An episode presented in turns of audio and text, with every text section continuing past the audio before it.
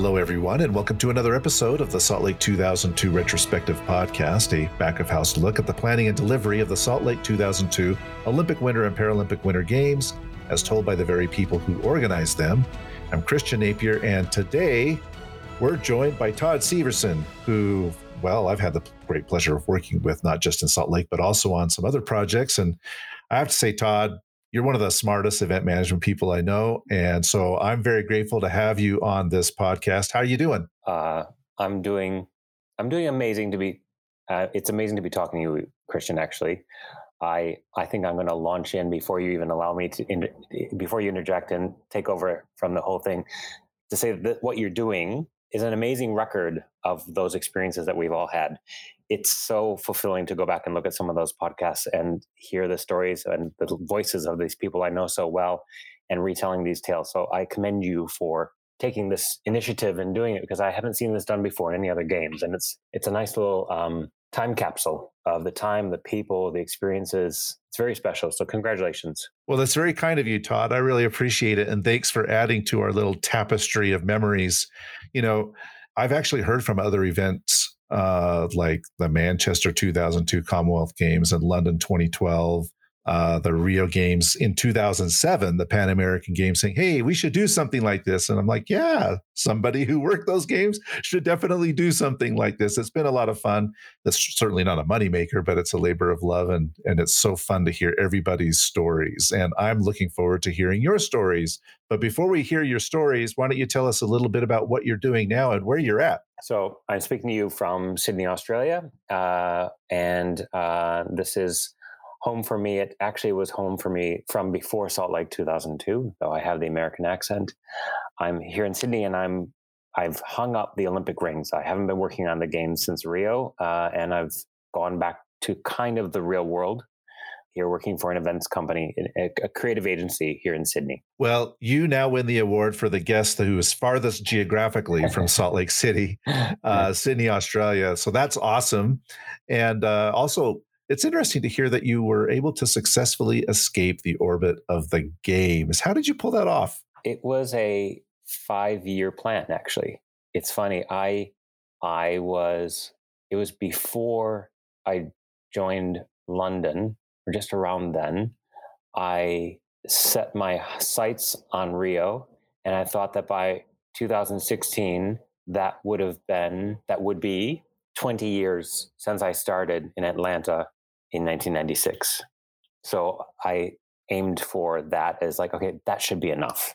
I should try to go back to the real world by then. And um, well, the position I ended up in was was good for my career and led me to other things. And that's um, that's sort of how it all played out. But it's I think it's rare to find that I didn't ever believe it when someone would say, "What's your five year plan?" But I really did chart that course and found a way it sounds like I was trying to get out of a drug addiction or something. like I avoided my addiction to the games and I made a plan of how I would break myself of the habit. That's so amazing. Yeah, I've got my daily dose of you know, two pills of the games. Oh, feeling the withdrawals. Mm. Well, that's awesome that you were able to get out of it. I want to come back to something you just said a moment ago. You got your start in Atlanta. So why don't you tell us a little bit about that start and then how that ended up taking you to Salt Lake? I, did, I took a look, and I'm not sure that the 30 to 40 minutes I've seen online of other people is enough time. But okay, I went to school in, in Wisconsin and got my university degree in communications and the arts and art history. And I thought I would run museums after university. But I was also working a part time job during university selling tickets in a box office. So it was easier to just get a job after university in other box offices. And so I moved from Green Bay, Wisconsin to Omaha worked for an opera company and was ran a box office. Then I got hired by the Long Beach Civic Light Opera, went to LA and uh, worked for them. And a month after I moved to LA, they filed for bankruptcy and I had to help wind up their company. And then I'm sitting in California unemployed for a month. And someone that I knew from Wisconsin who was um, worked at the ticketing company, she had worked the, she was working in the Atlanta games. And it was the same software that I've been using year after year used in Atlanta. So she said, "Well, if you don't have a job, you can come here to to Atlanta." And I said, "Fantastic!" And it was literally like a job offer on a Tuesday or Wednesday, and I packed up the car and I drove across the U.S. and I started on Monday. And the rest is history. And then suddenly I was on this whirlwind tour through the games.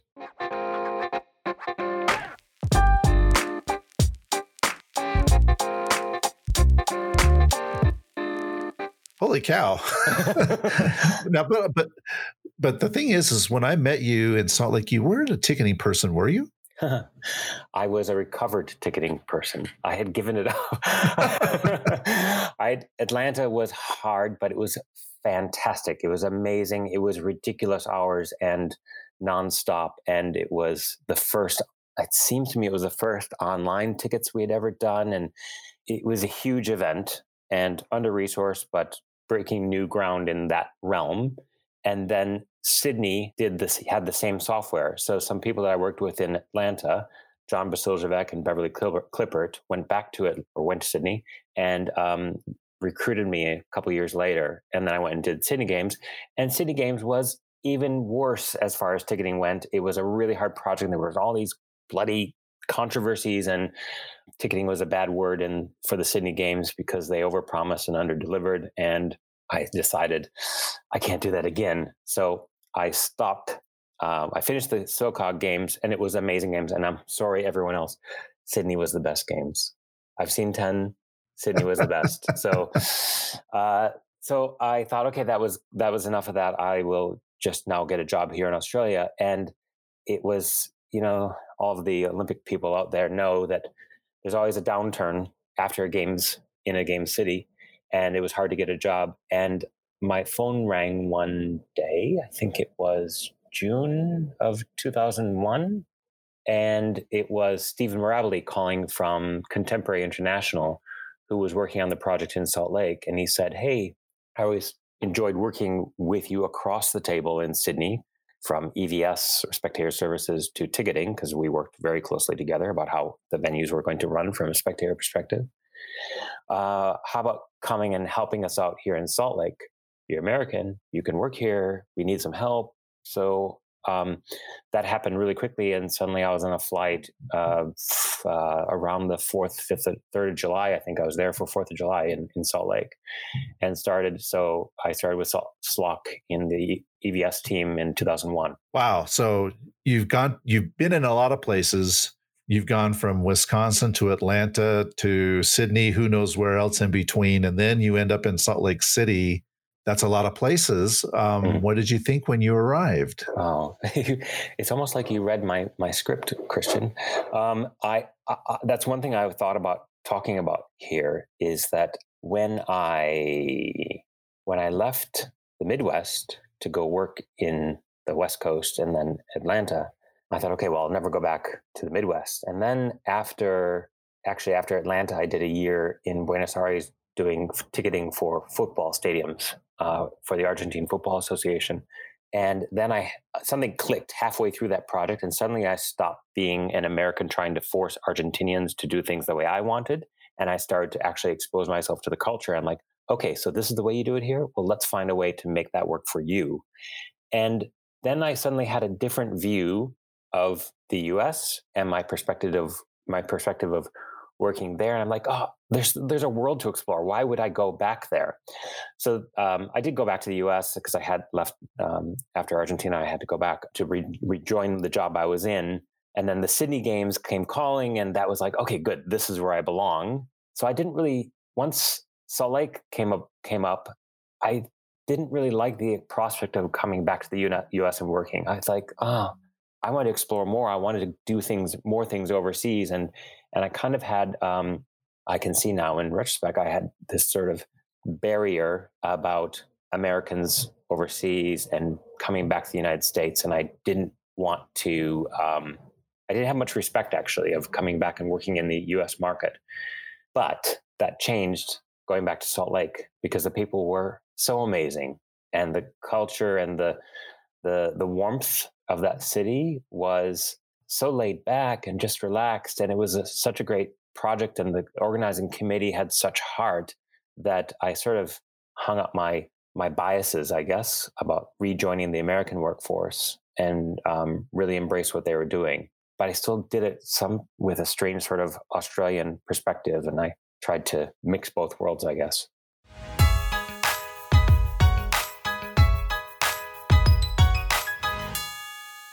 I asked this Todd on one other podcast um, with another individual who's worked a lot outside of the U.S.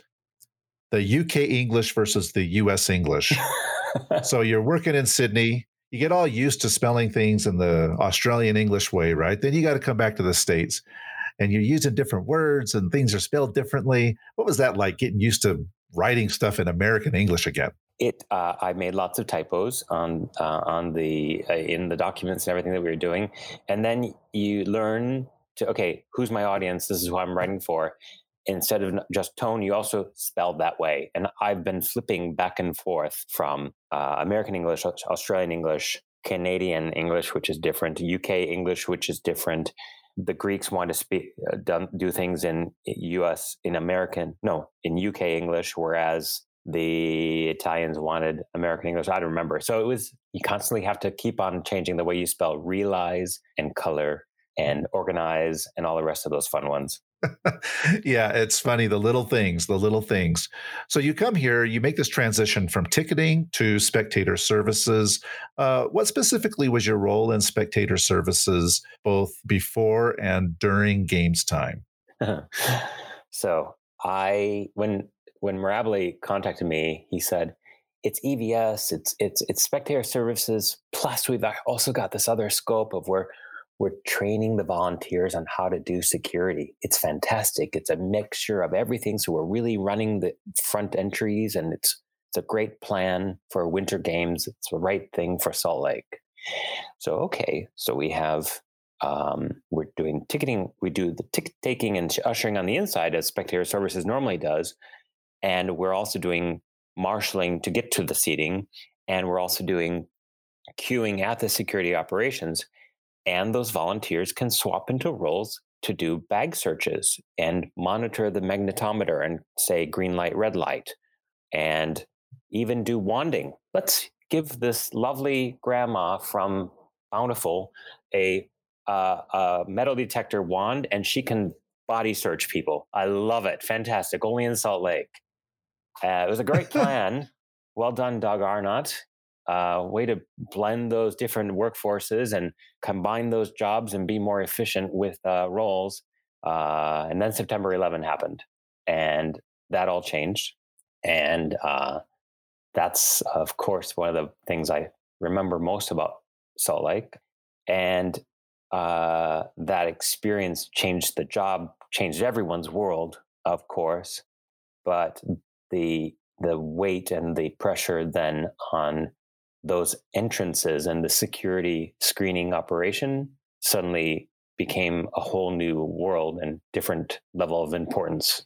So by then we had already um, we had already written and recorded, uh, yeah, and recorded all the training, and we suddenly had to change our operations because obviously they weren't going to have the volunteers searching bags anymore.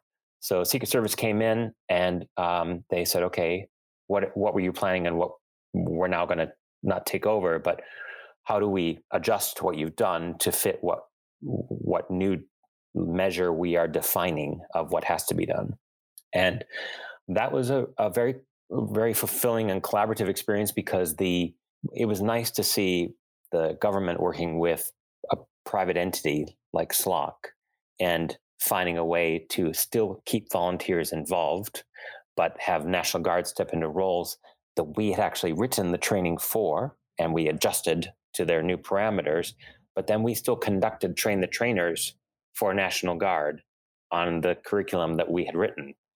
So it was a it was a a, a special time because it showed a, a, lot of good collaboration, I think, in in finding the, the way to make it work for that changed circumstance.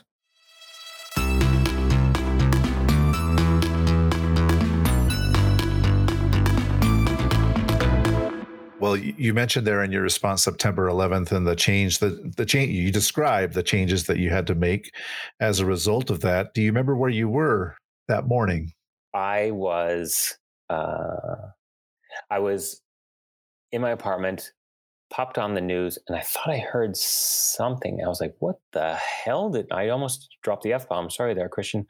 Uh, what the hell did I just hear on the news? Wait, and I ran out and turned on the TV or, or looked at the TV because it was just running in the background.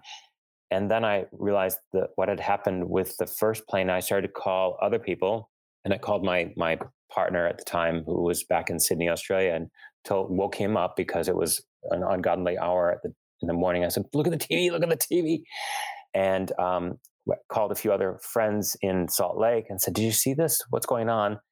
And then I think the second plane hit, and we were all watching at that point, and it was shocking and I, I think it's uh, it's an important part of my Salt Lake story because as the leaders of the EVS group and uh, Steve Mirabile, Graham Steverson, Lachlan, uh, uh, Clark, and I spoke. What are we going to do? Do we go into the office? What's happening? No, we're not coming to the office. Some might, but you know, stay, just hang out. We'll figure out what's going to happen and what we need to do and what the response is. I think the building was locked down. They weren't going to let people in. Like all these things happened, but a number of us were like, well, what do we do? And in the end, I ended up calling a lot of our people on our team. And I think I had something like, I don't know, my, my mind feels like there were nearly 30 people, 20 to 30 people came over to my apartment and we were all watching it on TV together. And there was nothing to do that day but just sort of absorb the importance of what had just happened. But and we were you know thinking of our loved ones and family and all around the US and what else that means to the world as we're watching things happen and close down around the world. But i think as something people often forget with games gypsies is that when you leave your family and your home wherever that might be to go work on site for an extended period of time you develop a new family and that new family are the other ones usually the other ones from other places. Sometimes that you it's locals also but it's the other ones from other locations that also need a family and you form this new kind of family together. And those were the people that were in my apartment and they, we all experienced that together. And i remember um, i think it was the SLOC 10 year anniversary i happened to be in salt lake for it i forget when and i talked to some people and they were like i still remember your apartment. That was the most amazing experience being able to be together in that important time because we were apart from everyone else we wanted to be with. But it, it kind of i've always looked at that moment as uh, emblematic of the games gypsies and what happens to people when they're overseas and how they bond uh, together in unique circumstances because of their shared experiences of being a foreigner in that city I want to come back to this term games gypsy that you mentioned you're right. There is a small community that evolves over time, but a community of people that kind of move on from one games to the next.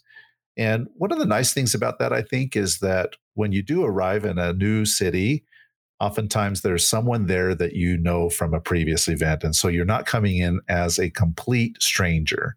So, um, what was that like for you? You know, make this transition from Sydney to Salt Lake City, but knowing that there were people there basically waiting for your arrival that you already had some connection or some relationships with. Absolutely. That's that's that's reassuring and it's almost one of the things that you do I learned after a few you find out who's there and you think and a you can get the advance intel from them about the organizing committee how it's structured about the city what it's like to live in and where to find an apartment and all that but it's also that sense of reassurance that um, you've got a a cushion or a, or or a support network there, and it is it's special because someone's speaking your language. So I remember uh, on the first day, Anne Marie Emer, now Holland, was taking me around and showing me. So this is this venue, this is here, and she said, "Well, this is kind of like that in Sydney." But so it's almost like she was able to provide a translation of the past experience and help orient me about where I am now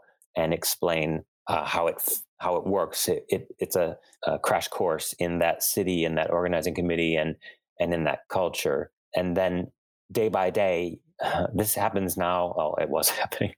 Every time I go back, I've been doing some work in Dubai on Expo 2020, and um, every trip there's a new. Oh my God, it's so great to see you. Last time I saw you was Athens 2004. Oh my God, so great to see you. It's like it's it's a, it's a old homes reunion, but it's also um, the reuniting of those gypsies is that familiar face across a sea of people in an environment that you just don't know and you feel like an outsider.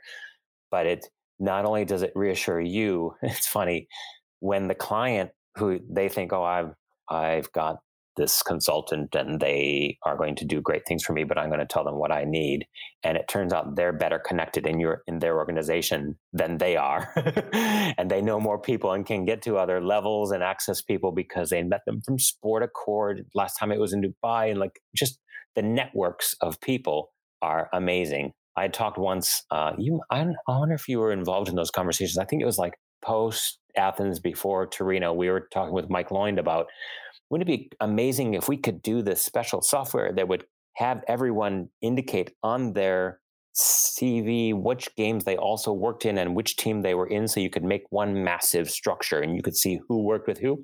Hello. That's LinkedIn, baby. We could have done it then. yep. uh, we missed our we missed our opportunity, didn't we?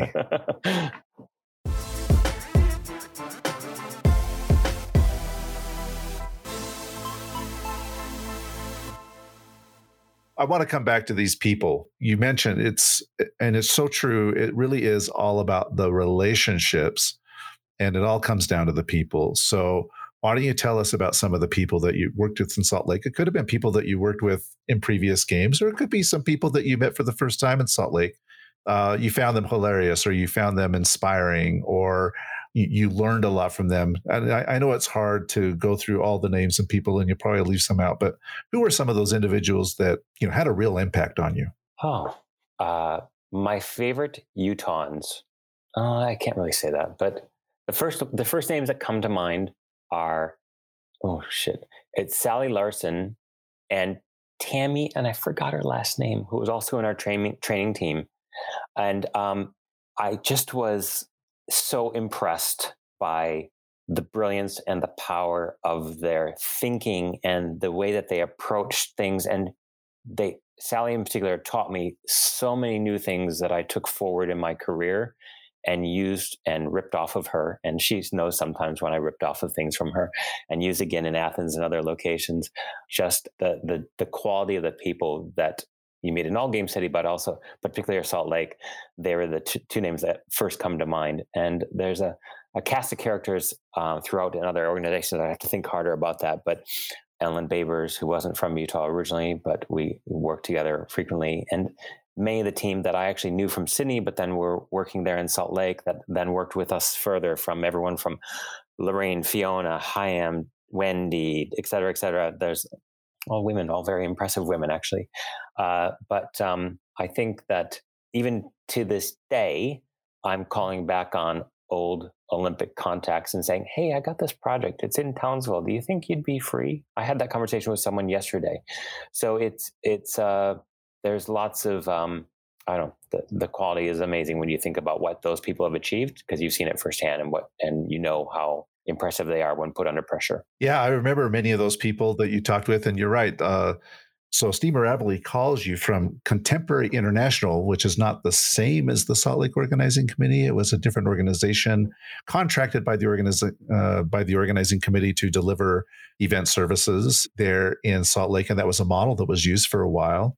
Were there any particular challenges associated with working as a contractor versus being a SLOC employee? Well, I think I think it all comes down to budgets and the way they set up their financial structure. Because on one hand, the organizing committee says to companies like CI or others who they want to embed, they don't want to go out and recruit this team that they don't know much about how to recruit for, but they want to put the responsibility on the company that they're they're hiring to deliver according to the contract. So they say, we'll embed you into the organizing committee and you'll be as if you are just like everyone else.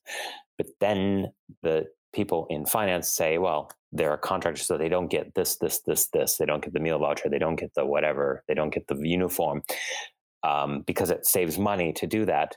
But meanwhile, there's someone in commercial that had negotiated the deal that they get those things because they're embedded and they want to smell, look, and breathe like a SLOC employee and be part of the broader workforce. I've seen those negotiations after the contract deeper into the project where it's always a debate to say explain why those people at the desk next to the other SLOC employees should still get the medal souvenir cup at one year to go.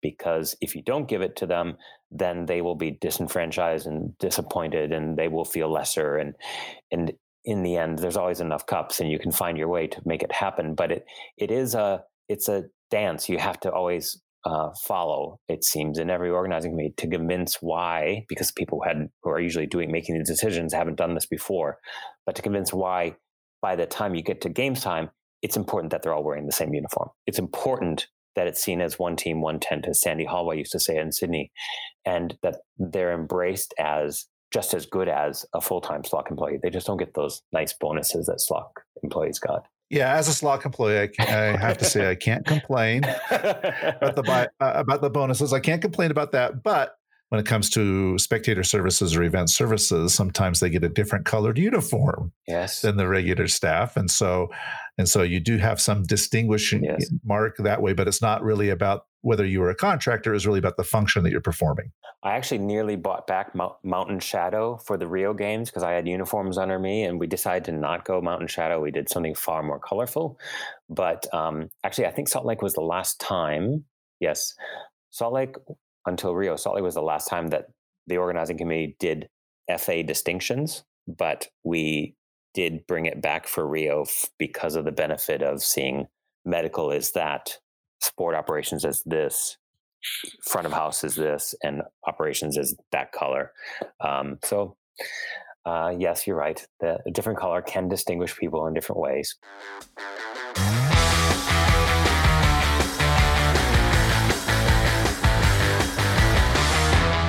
Todd, give us a couple of uh, really funny stories. You got any anything that uh, when you think back to it, man, it's like, yeah, that I can't remember that and that like it was yesterday and it was hilarious. Okay, um, I think I I have to see if I remember it correctly.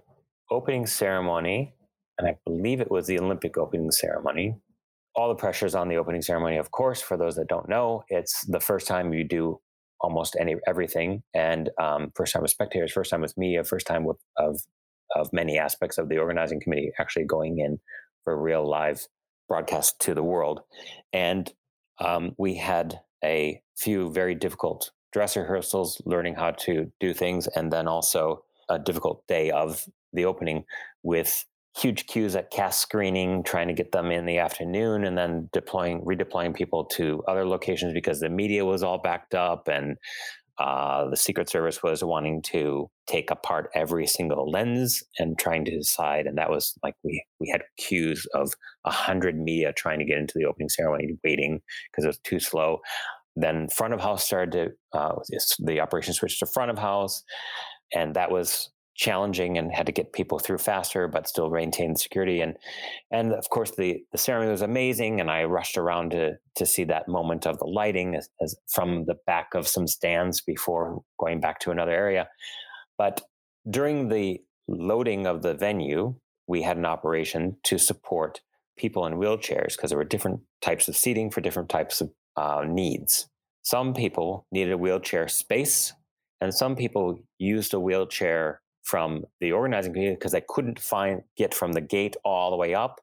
So they would just borrow a wheelchair to get up to the their seat, and then they would walk carefully down this a couple steps to get to their seat, and then would hop onto a wheelchair to get back out again. Some people had bought a ticket on an aisle, and they would use their own wheelchair to get all the way in. They would leave their wheelchair parked, and then they would get back. They would go to their seat, and they would go back to get their wheelchair. Well, at the end of the night, we were emptying the seating bowl, getting everyone home. They're all wearing those ponchos and excited about what's happening. And and I go over to one section of the seating, and some people aren't leaving. And I find that there's a woman who was in her seat, and her partner went to go get her wheelchair, and her wheelchair is missing. It's her own personal wheelchair, and someone had mistaken it as one of the loaner wheelchairs. It's gone some of the wheelchairs that we had also loaned to people to get from point A to point B, they're gone also because they decided to take them home. So in the end, the venue was relaxed. All the spectators are out, and I ended up driving my whatever the car was, a Tucson or something. I drove it in one ramp through the security, up a ramp inside the venue, onto the main concourse, picked up the lady from the loaner wheelchair that we had got her to and I took her home. we, she got in my car and I drove her all the way home because she had no way to actually get home. And I thought that that was one of the best examples of full EVS services from seat to home. And I don't think it's ever been replicated in a game sense. Wow, that's an amazing story. Holy cow. Now I have to ask a question. Did they ever find her wheelchair?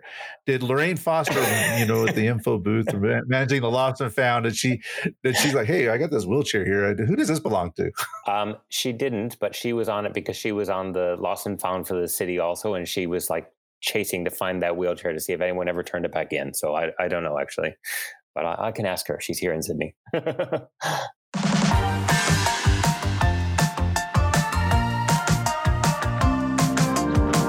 Before we get to our last assignments, any other stories that you want to share?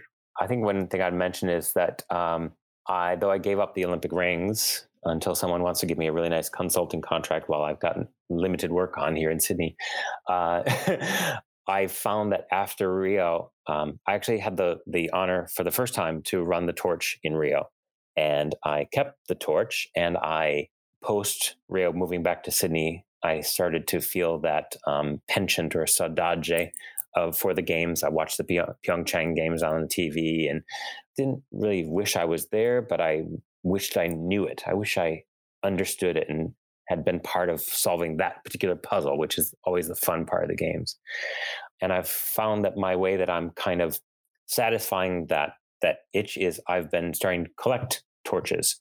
So I've found all these different buyers around the world, and I've slowly been ticking through all 10 games I've worked on. And I'm still looking for one from Salt Lake. So if anyone has a Salt Lake torch that they want to sell me or gift me at that is just gathering dust, it would have a very special place in amongst all the others here in Sydney. So keep that in mind to your listeners. All right. Well, that's the that's the call out to the listeners, right? Exactly. Let's help Todd find a torch. all right, Todd.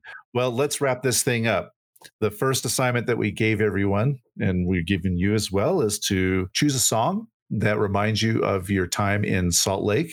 What's the song? So I I looked at this and I was like, what's the right song? Um, I I had a couple thoughts. Um, one was I remember every time I would drive back down from skiing, usually with Lynn Oxley, down from Park City back into Salt Lake, we were exhausted and euphoric and we'd listen to Dido. And that has a sound of Salt Lake for me now when I listen to it to her again.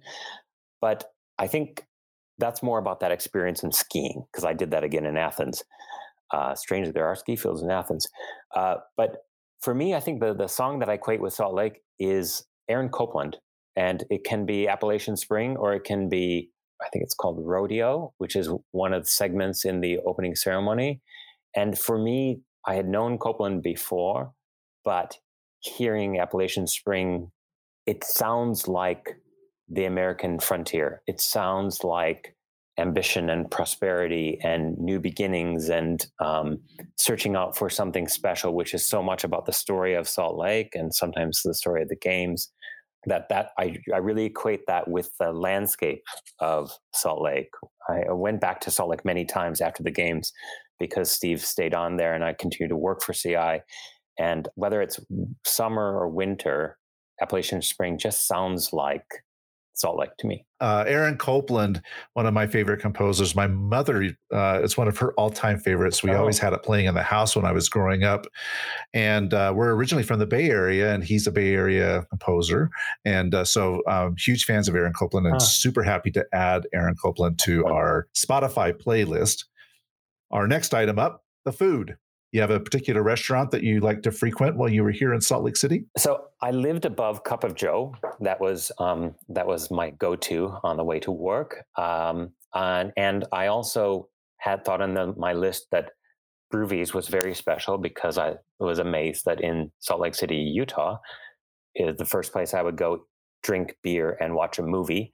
I don't know if that exists anymore. I love Chimayo. I had to research to remember the name specifically. Chimayo on Main Street, Main Street in Park City, which I don't think is open anymore. And the Globe, of course, which I think other listeners uh, or other um, people on the podcast had mentioned to you. But I think the best pleasure and the best food were the sneaky brunches that Sky Oxenham and I used to sneak off to in between doing where, where were the event the venues oh that was it we were going from Ogden and we had to go visit Scott Lasker at the at the peaks, but we we found an excuse to go up into the mountains into Park City first and swing around to Sundance and have brunch and then go down. So that was our ritual, stopping for brunch in Sundance and that's my favorite food. Sundance is absolutely beautiful and yeah, you could definitely do worse than going up to Sundance for brunch. That's amazing. Todd, you've been so generous with your time and sharing all of your stories. To wrap us up, what is your feel good moment of the games? I think it is the night before opening ceremony when Mitt made it possible for everyone to go as a for all of SLOC to go and experience the torch and pass the torch from employee to employee and contractor to contractor in that private session that we had at the uh, shopping center, whatever that was called. And that that was that for me was uh, that sense of camaraderie, everyone getting together, leaving their venues and coming for this one time, even though you're very busy and you're worrying about the, the, the opening and the first day of ga- the games, taking a moment to be together and literally pass the torch from person to person, be able to touch it and have an experience and and appreciate what we were all about to embark on. That's my tingle moment of, of, of memories from Salt Lake is being together with that group of people and um, embarking on creating something wonderful for the games. That's a great memory to end on. I hope that we can get some of your friends and colleagues on this podcast to share their memories. Also, I'd love to have Sky and Lynn and Lorraine and Fiona and Ellen and all these wonderful people to share their stories also. Now, Todd, um, if people want to learn more about what you're doing today or they want to reconnect with you, what's the best way for them to do that on social media or otherwise? Well, I'm on LinkedIn, of course. Um, and our, if you want to know about the company that I work for now, it's called agb.events. And it, uh, we do digital storytelling for large public events, for museums. We have an ex- exhibition we just recently opened at the Smithsonian in Washington, D.C we do light sculptures, we do building projection, and um, really interesting things that magnify the human spirit in unique ways and bring new stories to people and in a different kind of event. So you can find me on that website also. Okay, excellent. Thank you so much, Todd, again for the time. I really appreciate it. Listeners, please like and subscribe to our podcast, and we'll catch you next week. Todd, thanks again. Thank you. Great to speak to you.